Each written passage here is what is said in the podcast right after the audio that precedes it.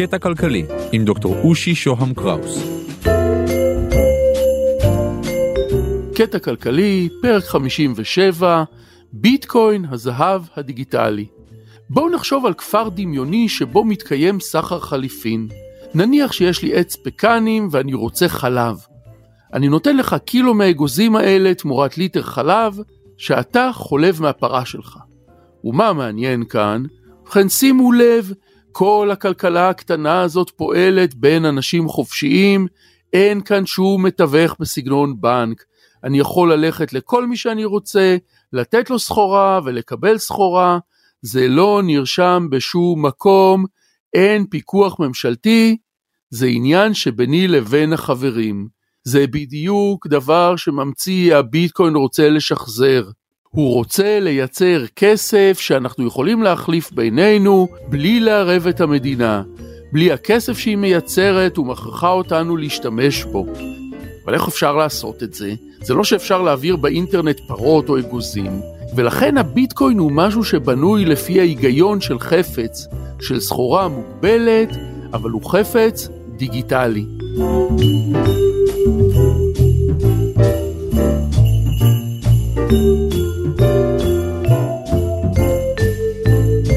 שלום, כאן דוקטור אושי שוהם קראוס, ואנחנו ממשיכים במבוא התיאורטי שלנו לביטקוין. הסחורה המסורתית שתבחר חליפין הייתה בהיסטוריה האנושית בדרך כלל זהב. שטרות הכסף בשיטה הכלכלית של המאות הקודמות הוצמדו לזהב.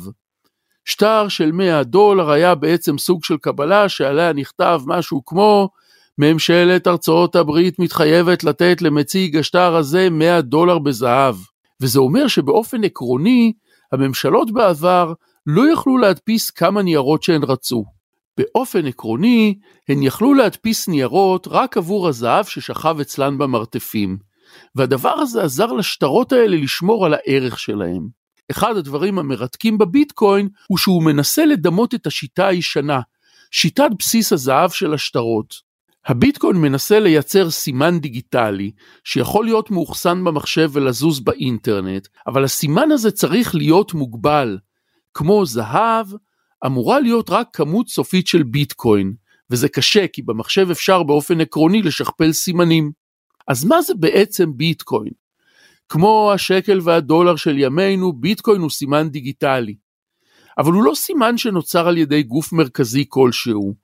לא הבנק מייצר אותו, לא הבנק המרכזי, לא המדינה. דבר נוסף, כמו בכלכלה הצחר החליפין, אנחנו יכולים להעביר אותו בינינו אחד לשני, בלי שום בנק ובלי ידיעת הממשלה. ועוד דבר, מתישהו יגיע רגע שיגמרו בו הביטקוינים. אי אפשר יהיה לייצר סימנים כאלה יותר. אף אחד לא יוכל להדפיס במרכאות עוד ביטקוינים, וזה יהפוך אותם בדיוק כמו זהב לנדירים. עכשיו נשאר להסביר איך יכול להיות סימן מחשב דומה לזהב. בואו נראה. הזהב לא התחיל את החיים שלו אצל הצורף. מישהו יצא לטבע, קנה מקוש, מקדחה, או אפילו פתח מכרה וניסה למצוא זהב. השמועה שנמצא זהב התפשטה, ואנשים רבים הציפו את האזור. הם באו עם ציוד והתנפלו על הנחל או על הקרקע שבה נמצא הזהב. אני מדמיין שהזהב שהיה למעלה והיה קל לחרייה, הוצא מהקרקע בקלות. אבל אחרי שאלפים סיננו וחפרו, הזהב הזה הוצא מהקרקע ונשאר רק זהב שנמצא עמוק. אז הגיעו אנשים עשירים יותר, מאורגנים יותר, היה להם ציוד כבד, הם קנו אותו בדיוק כדי לכרות את הזהב. הם הקימו מכרה. אז בואו נסכם לרגע. הזהב היה בטבע הפתוח, וכל אחד לפחות תיאורטית יכול היה לנסות לזכות בו. קריאת זהב עלתה כסף לקורא. תחשבו אפילו על קורא זהב שגר בניו יורק והיה צריך לממן רכבת לקליפורניה. קשה לכרות זהב. ככל שהוא עמוק יותר זה יותר קשה, ובכלל התהליך הופך יותר אתגרי ויותר יקר לקורא. וככה בדיוק תוכנן הביטקוין. באופן מטאפורי, יש באדמה המתוכנתת של פלטפורמת הביטקוין פוטנציאל ל-עשרים ואחד מיליוני ביטקוין. זאת הכמות הסופית, כמו שיהיה פעם סוף לכמות הזהב בקרקע. כל אדם יכול להיכנס לתוך תוכנת הביטקוין החינמית, להוריד אותה ולהתחיל לייצר ביטקוינים.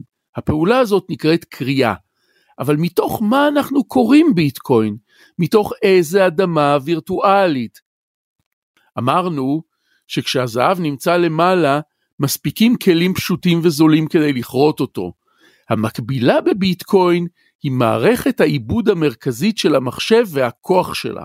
כמו שלכל מיני אנשים היו כלים שונים כדי להוציא את הזהב, ככה גם היום אתה יכול לקנות מחשבים בעוצמות שונות. ככל שהמחשב שלך יותר חזק, כך יהיה לך יותר קל לכרות ביטקוינים. אבל מה זאת העבודה הזאת? במציאות של הזהב, העבודה היא עבודה פיזית של חפירה או הפעלת מקדחה. אבל מערכת עיבוד המחשב, איזה עבודה היא יכולה לעשות? ובכן, חפירה שווה התמודדות מתמטית של המחשב. וחשוב להגיד, המערכת היא זאת שמתמודדת עם הקשיים המוצפנים המתמטיים. אלה לא האנשים, הכל נעשה באופן שקוף לקורא האנושי.